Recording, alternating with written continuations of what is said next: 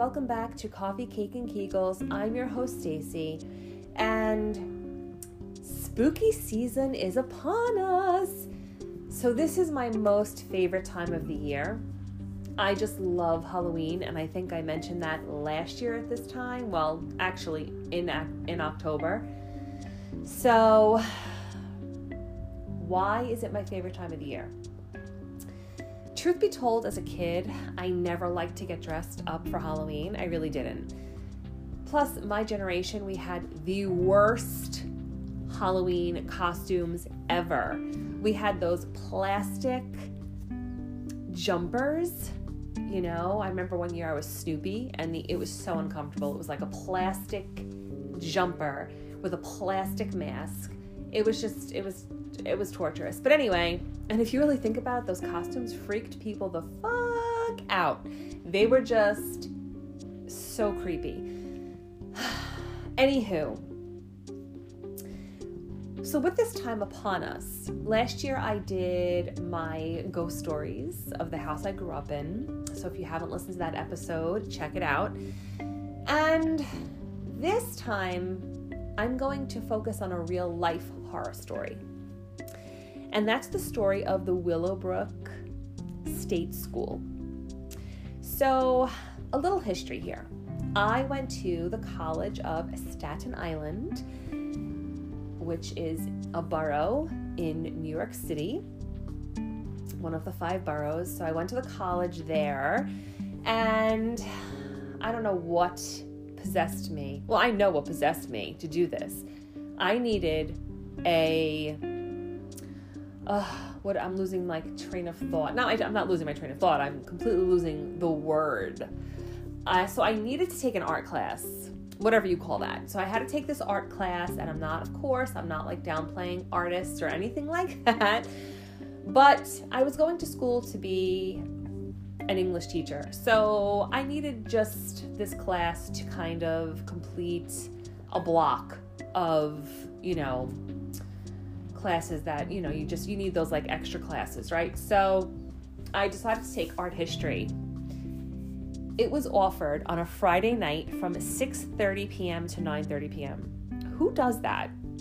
First of all why would a college even offer a class on a friday night? Even that even just goes to show you that the professor doesn't have a life. And clearly I didn't either. So I decided to take this class, and it was dreadfully boring, miserable.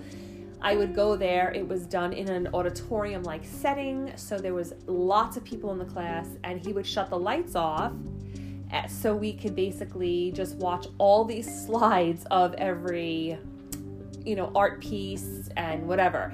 It was dreadful. It was miserably boring. I hated it and I just couldn't wait for the class to be over. Okay, that's just that's just the history of what you know how I got to this place. So every night, now the College of Staten Island is huge. It's a huge campus. Um, it had like something like 5,000 students and only 2,000 parking spots when I was a student there. So that's completely absurd, you know? So I had to park on this like off the beaten path gravel road kind of thing behind these buildings. And i would have to walk up this wooded path creepy as hell. So and not not to mention at night. So i would do this and i would constantly feel something following me something behind me something breathing down my neck. It kind of made me feel like i did growing up in that haunted house as a kid. And I never quite understood it until I wound up getting an an after school teaching, not teaching, but like taking care of kids, helping them do their homework kind of gig in a school. And my boss at the time, I loved her. She was so cool. She was telling me about the, you know how she went to the college staten island and you know she went there for teaching also and she she's a teacher and and all this great stuff. And I'm grateful to her till this day because I became friendly with her son, and we still are Facebook friends till this day. And we used to hang out and all this stuff. So she gave me my start. You know, she gave me my first job in education. Granted, there wasn't much education going on because it was like after school. But anyway, I digress.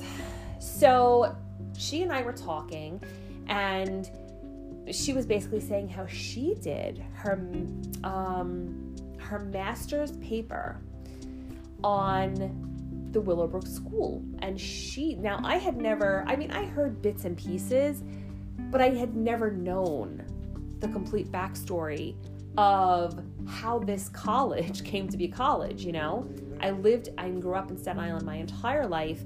I had no idea that it had this sick, twisted history.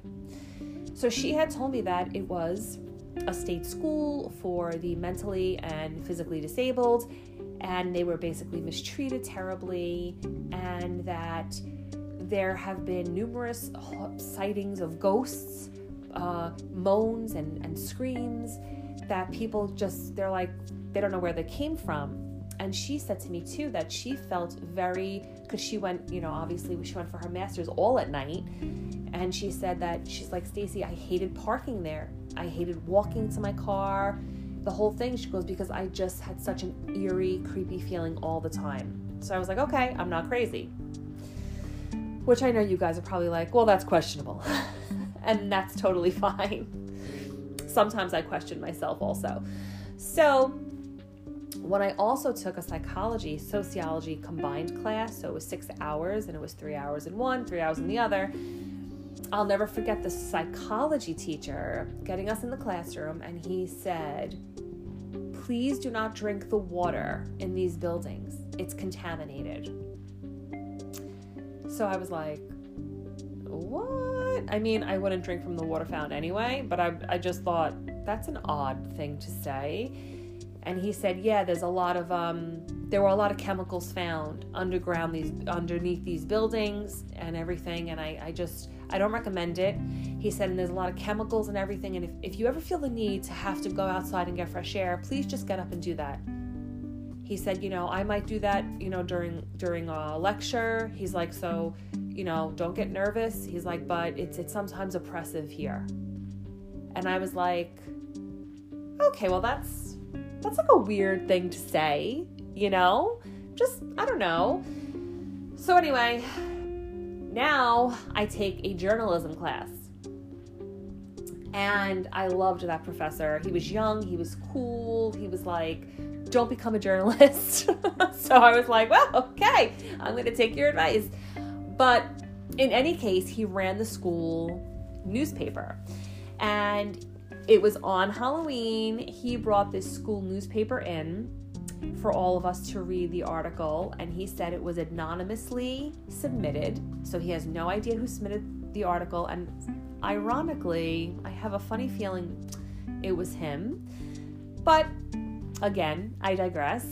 So the article basically talked about Willowbrook, what it was before it was a college, how people were treated, and then this person went to the baseball field of the college and basically found this grate that he was able to lift up and go down into a tunnel. Now, there were tunnels underground underneath the college because when it was a state school, they would transport patients, students, under the ground in bad weather, um, things like that. So,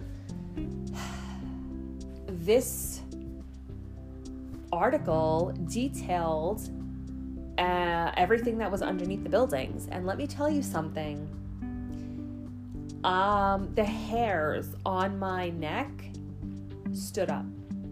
There were gurneys still there, sheets, shackles on the walls yeah, you heard that right.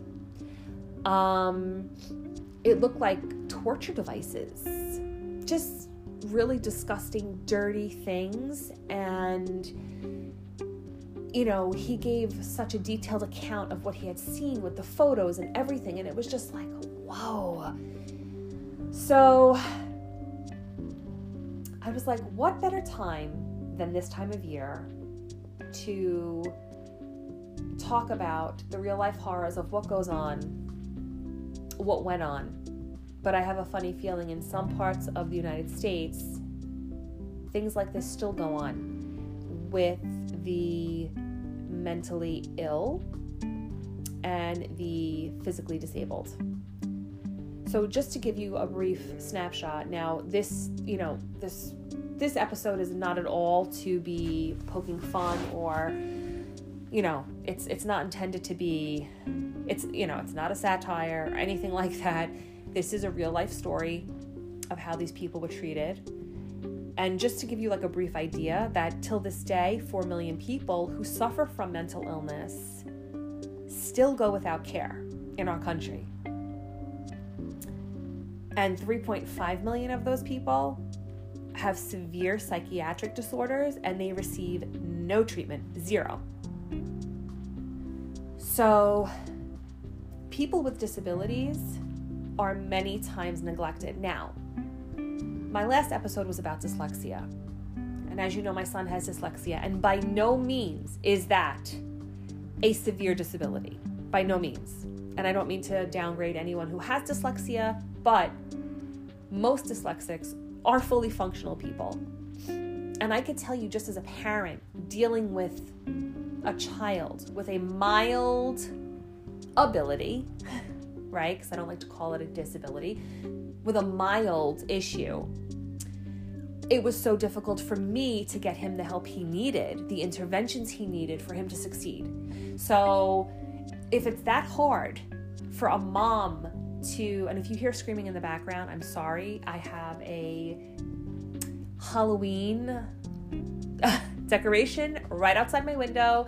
It is a little girl in a cage, and she is she constantly she's motion you know motion activated, and every time a car drives by, she's screaming her head off. Just imagine how annoying it is for my clients when they come here for a healing session and they're trying to relax, and we hear ah! screaming outside. Anywho, again, digression, digression. So, if it was that hard for me as a parent to get my child help, just imagine somebody who is severely disabled or who was given to the state, whose parents said, I wash my hands of this child, I can't help them. So now this child is the state's responsibility, and we all know how that's gonna go. So I'm gonna link um, in the uh, episode details, I'm gonna link the website where people can go if they have a loved one or if they know anybody who is mentally or physically disabled and just needs resources or anything like that. So be sure to read the details if you're interested in that information. Okay. Willowbrook. Are you ready? So, when World War II ended, a large Staten Island facility on 375 acres of land basically faced an uncertain future. They didn't know what to do with this huge property and space and these buildings. They had no no idea. First they said maybe we'll, you know, we'll give it to disabled veterans. But ultimately the mayor of the time, Thomas Dewey, I'm sorry, he was the governor, Thomas Dewey, he said no, it's going to be a place where thousands of children who are mentally and physically defective and feeble minded, okay, those are his words, who can never become members of society are going to go to get their care. So that idea alone, the way he said it, didn't sound too good. But then again, think of the time period and how people were treated. So so basically, he created, he wanted this place to be a school where these children could go and learn and thrive. So the Willowbrook State School opened in on our, in October in 1947. They had 20 mentally disabled patients from all different institutions in the surrounding area. And in a very short time, Willowbrook was overfilled and understaffed.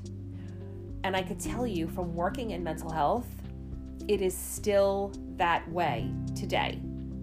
Just from working in rehab, it would be 30 clients to three counselors. So think of the care they're really receiving. You know, it's not easy to take on 15 clients on your caseload. It really isn't. I had to do it, so it's it's not an easy task to do to get all of those clients in on, you know, in your 8-hour shifts when you're still having to run groups, you're still having to supervise meals.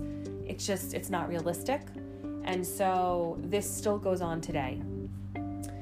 So anyway, you know, by 1955, Willowbrook had 4,000 students. And around that same time, a hepatitis infection, there was a hepatitis outbreak among the patients and staff. And a short time later, in 1960, an outbreak of measles took place there and killed 60 patients. So, what really like what really went on here so there was these students were supposed to have instruction happening and they did but not all the time so when it did happen it was only for a handful of cooperative students and only for about two hours a day so if you were the student who was rocking in the corner or yelling all day you did not get any kind of instruction or intervention. Horrific, horrific. Imagine the families who believed in this school and believed that this was going to be great for their child who's disabled. And they put them there and, you know, obviously go home and they think that their, you know, their child is thriving when in fact the child's not.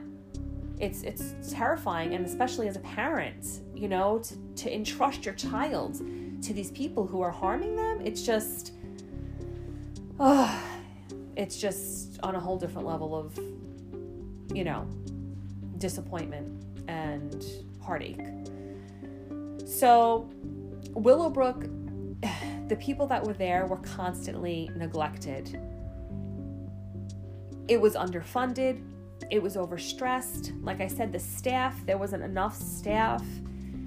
And in some of the buildings, the disabled were literally left to huddle, okay? Because they were so packed to huddle in rooms. They were moaning, fidgeting, just wandering, and they had no care and no resources. Many of them went naked because this school didn't have the funding to clothe them. And those who were given up by the state, because a lot of families did that there. She goes, she's screaming outside. Crazy bitch. Um, those who were just given up, you know, to the state had nothing. They only had the clothes they came in with. So most of the times these people were sitting in their urine in their feces they had feces smeared all over them they would smear it on the walls it was on their clothes and there was no clothing to clean them up and replace them most of them went naked so you know they were just sitting there naked in their own urine and their own feces and you know that gave way to sexual and physical abuse at the hands of the employees as well as fellow patients. So, could you imagine how horrifying that is? That is just so hard to wrap my head around, you know, especially in this day and age. Really, really horrific. So, by 1969, Willowbrook was at 6,200 students when it could only hold 4,000. And it was the largest mental institution in the United States. Yet it also had the most deplorable living conditions. Just think about that for a second. So, 29 year old Geraldo Rivera now, you might be young and not know who he is, so let me tell you. Geraldo Rivera, he had a talk show back in like, I guess, the 90s, or whatever. And he also got accused of misconduct and, uh, you know, touching women inappropriately. But before all that, he was an aspiring journalist. He wanted to really make his mark on the world. So he decided to sneak into Willowbrook and he wanted to cover this story. And he went in there. And at the time he went in, they had about 5,000 patients. So, you know, little little less than the 6,000. And he went in with a cameraman. They took photos which you could get online. You could, you know, could find them all on, on the internet of middle-aged patients sleeping on chairs. Patients huddled, anxious, you know, aimless, just wandering, uh, naked. He saw the neglect and 60% of the population were not toilet trained, and 64% could not feed themselves. He said the stench in the rooms was, um, he said, he said the stench in the rooms resembled disease and death. Just imagine how sickly these people were sitting in their own and breathing in their own emissions like that. So he so he did this and a 21 year old patient who had cerebral palsy you know he was very intelligent he was very smart but he you know he had he struggled speaking and moving but he eloquently explained the environment and he called it a disgrace. And he said, I, I got beaten with sticks, belt buckles. I got my head kicked into the wall by staff. Most of the kids sat in the day room naked with no clothes on. There was a lot of sexual abuse going on from staff to residents, also. So, this is the account of this patient who was there student, patient. So, you know, at one in one room there were 45 adolescents huddled with no structure, no companionship, moaning, screaming, rocking back and forth, stinking to high heaven of their urine and feces. And you know, it's just really terrible. Willowbrook hired recreational aides without even interviewing them.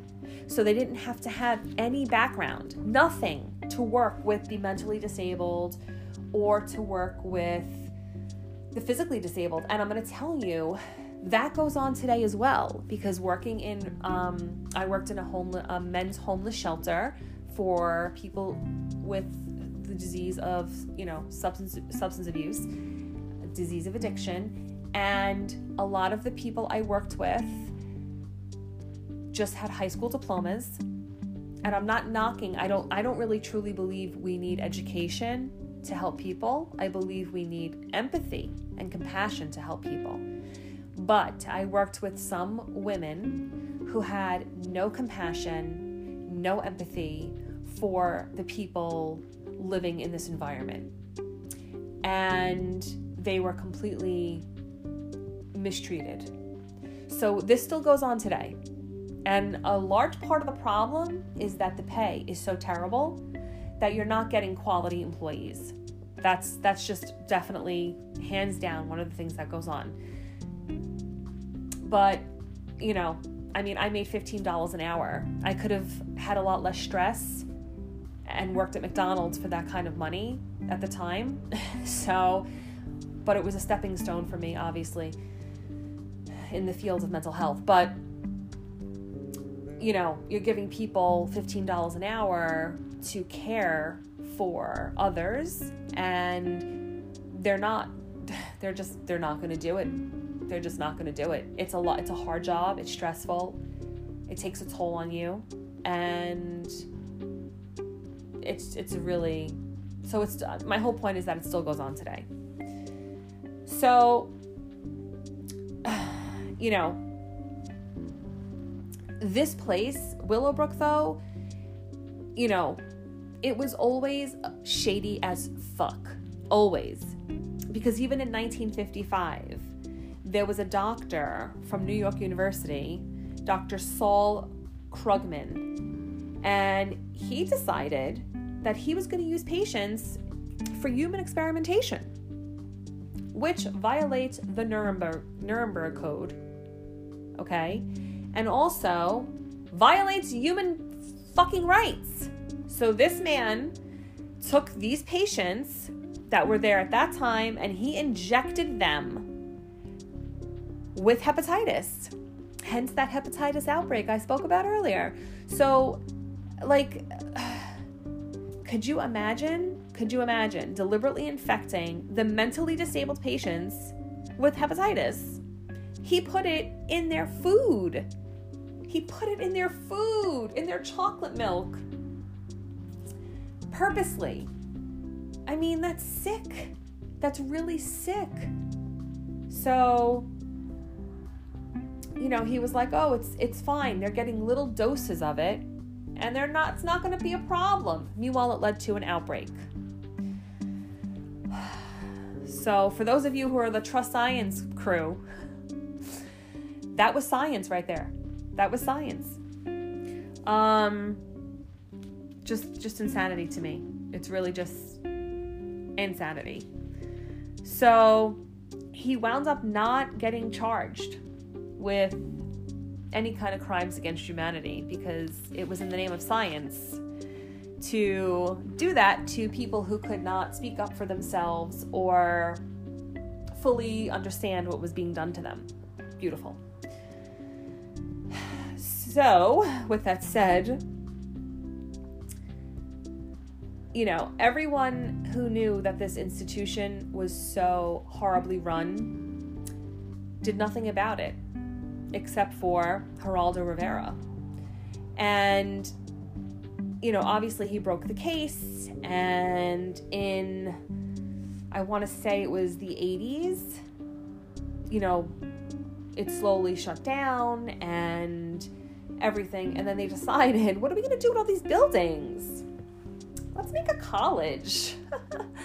Let's get all young people here. So that's what they did. And I'm not going to lie, the college campus is gorgeous. It really is a beautiful campus. Um, but it had that eerie, weird feeling around it. And so interesting. Not sure if you guys watch the show American Horror Story, but they did have a season called Asylum. And the creator of American Horror Story said that he got the idea of Asylum based on the Willowbrook State School and the Geraldo Rivera case. And, and Geraldo Rivera um, came out just a couple of years ago with a whole thing on this particular school.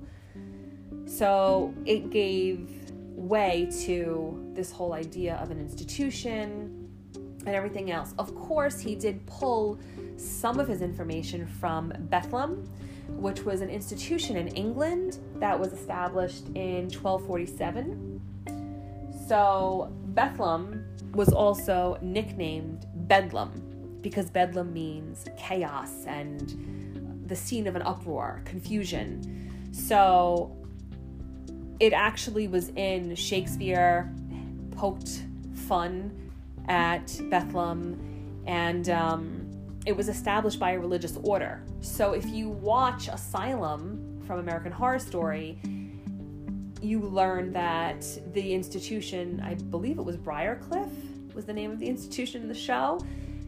It was started by a religious order.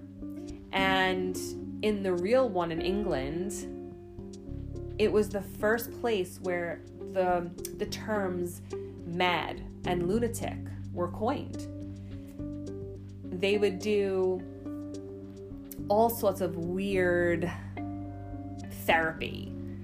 They would they did something called rotation therapy where they would hang a person up in the ceiling on a chair and spin them repeatedly. They would vomit on themselves because obviously getting spun in circles, it's like being on a tilt-a-whirl they you know they would vomit and everything and they would they were beaten, starved. They were um, placed in ice cold baths. They had bloodletting, where they would cut, you know, veins and just let them bleed out, or they'd have leeches put all over their bodies and have them suck out the disease or whatever they thought they had.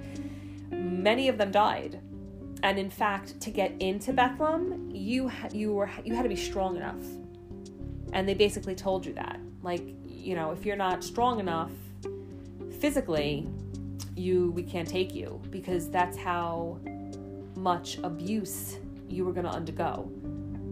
So that's why most of their uh, patients died. And people who were very wealthy in London would pay money to tour Bethlehem as if it were, were a zoo.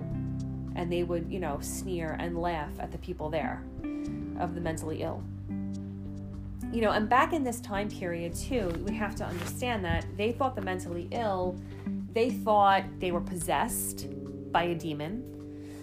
They thought they, you know, they didn't have a name for it. They just thought they were mad. And women, some of the therapies for women, I know I'm going a little off here, but when women were depressed, their doctor or their priest would rub their clitoris until they had an orgasm because that was one of the therapies to help women come out of their depression. Talk about um, being molested by your doctor and clergymen.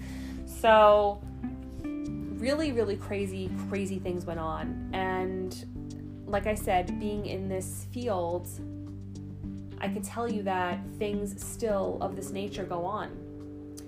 Things that are completely inhumane.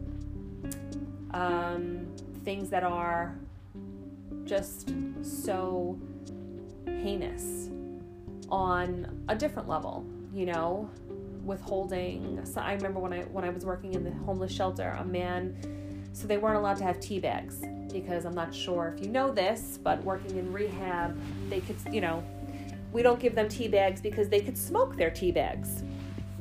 They can make cigarettes out of them.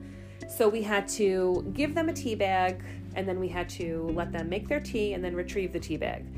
So this man, he was an older fellow and he had came, he had come to the window and he had asked the staff member if he could have a tea bag.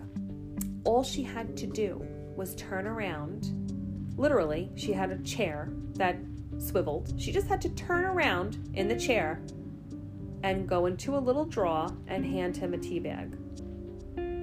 She was so rude and so nasty to this man. She said, When I'm ready, I'm doing something.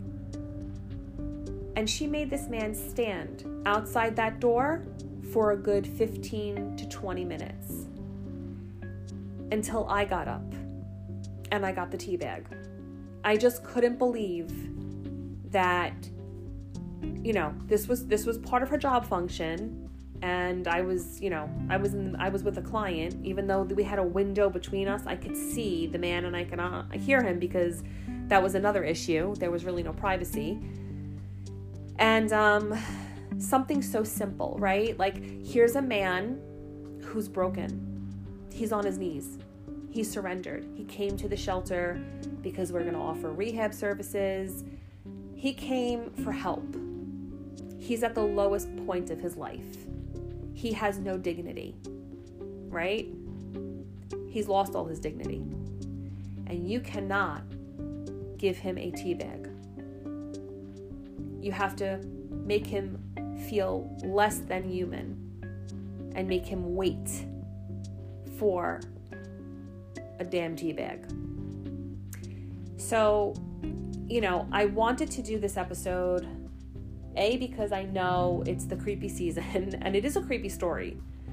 But it also is shedding light on the horrors of how people who are mentally ill and physically disabled are treated you know, were treated in this country and today are still not treated the way they deserve to be. They're human. They deserve to have respect and dignity and to be treated with grace and kindness, you know, and there needs to still be change. There needs to still be change when it comes to how the mentally ill are treated.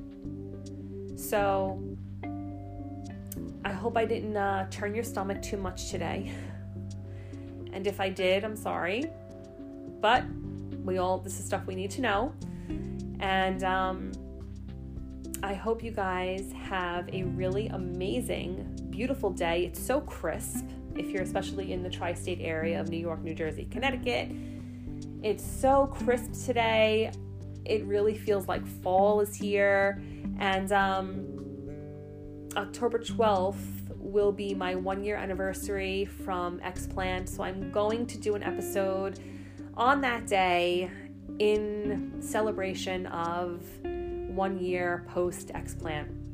So, with that said, guys, once again, have an amazing day. Thank you always for listening, and I'll see you soon.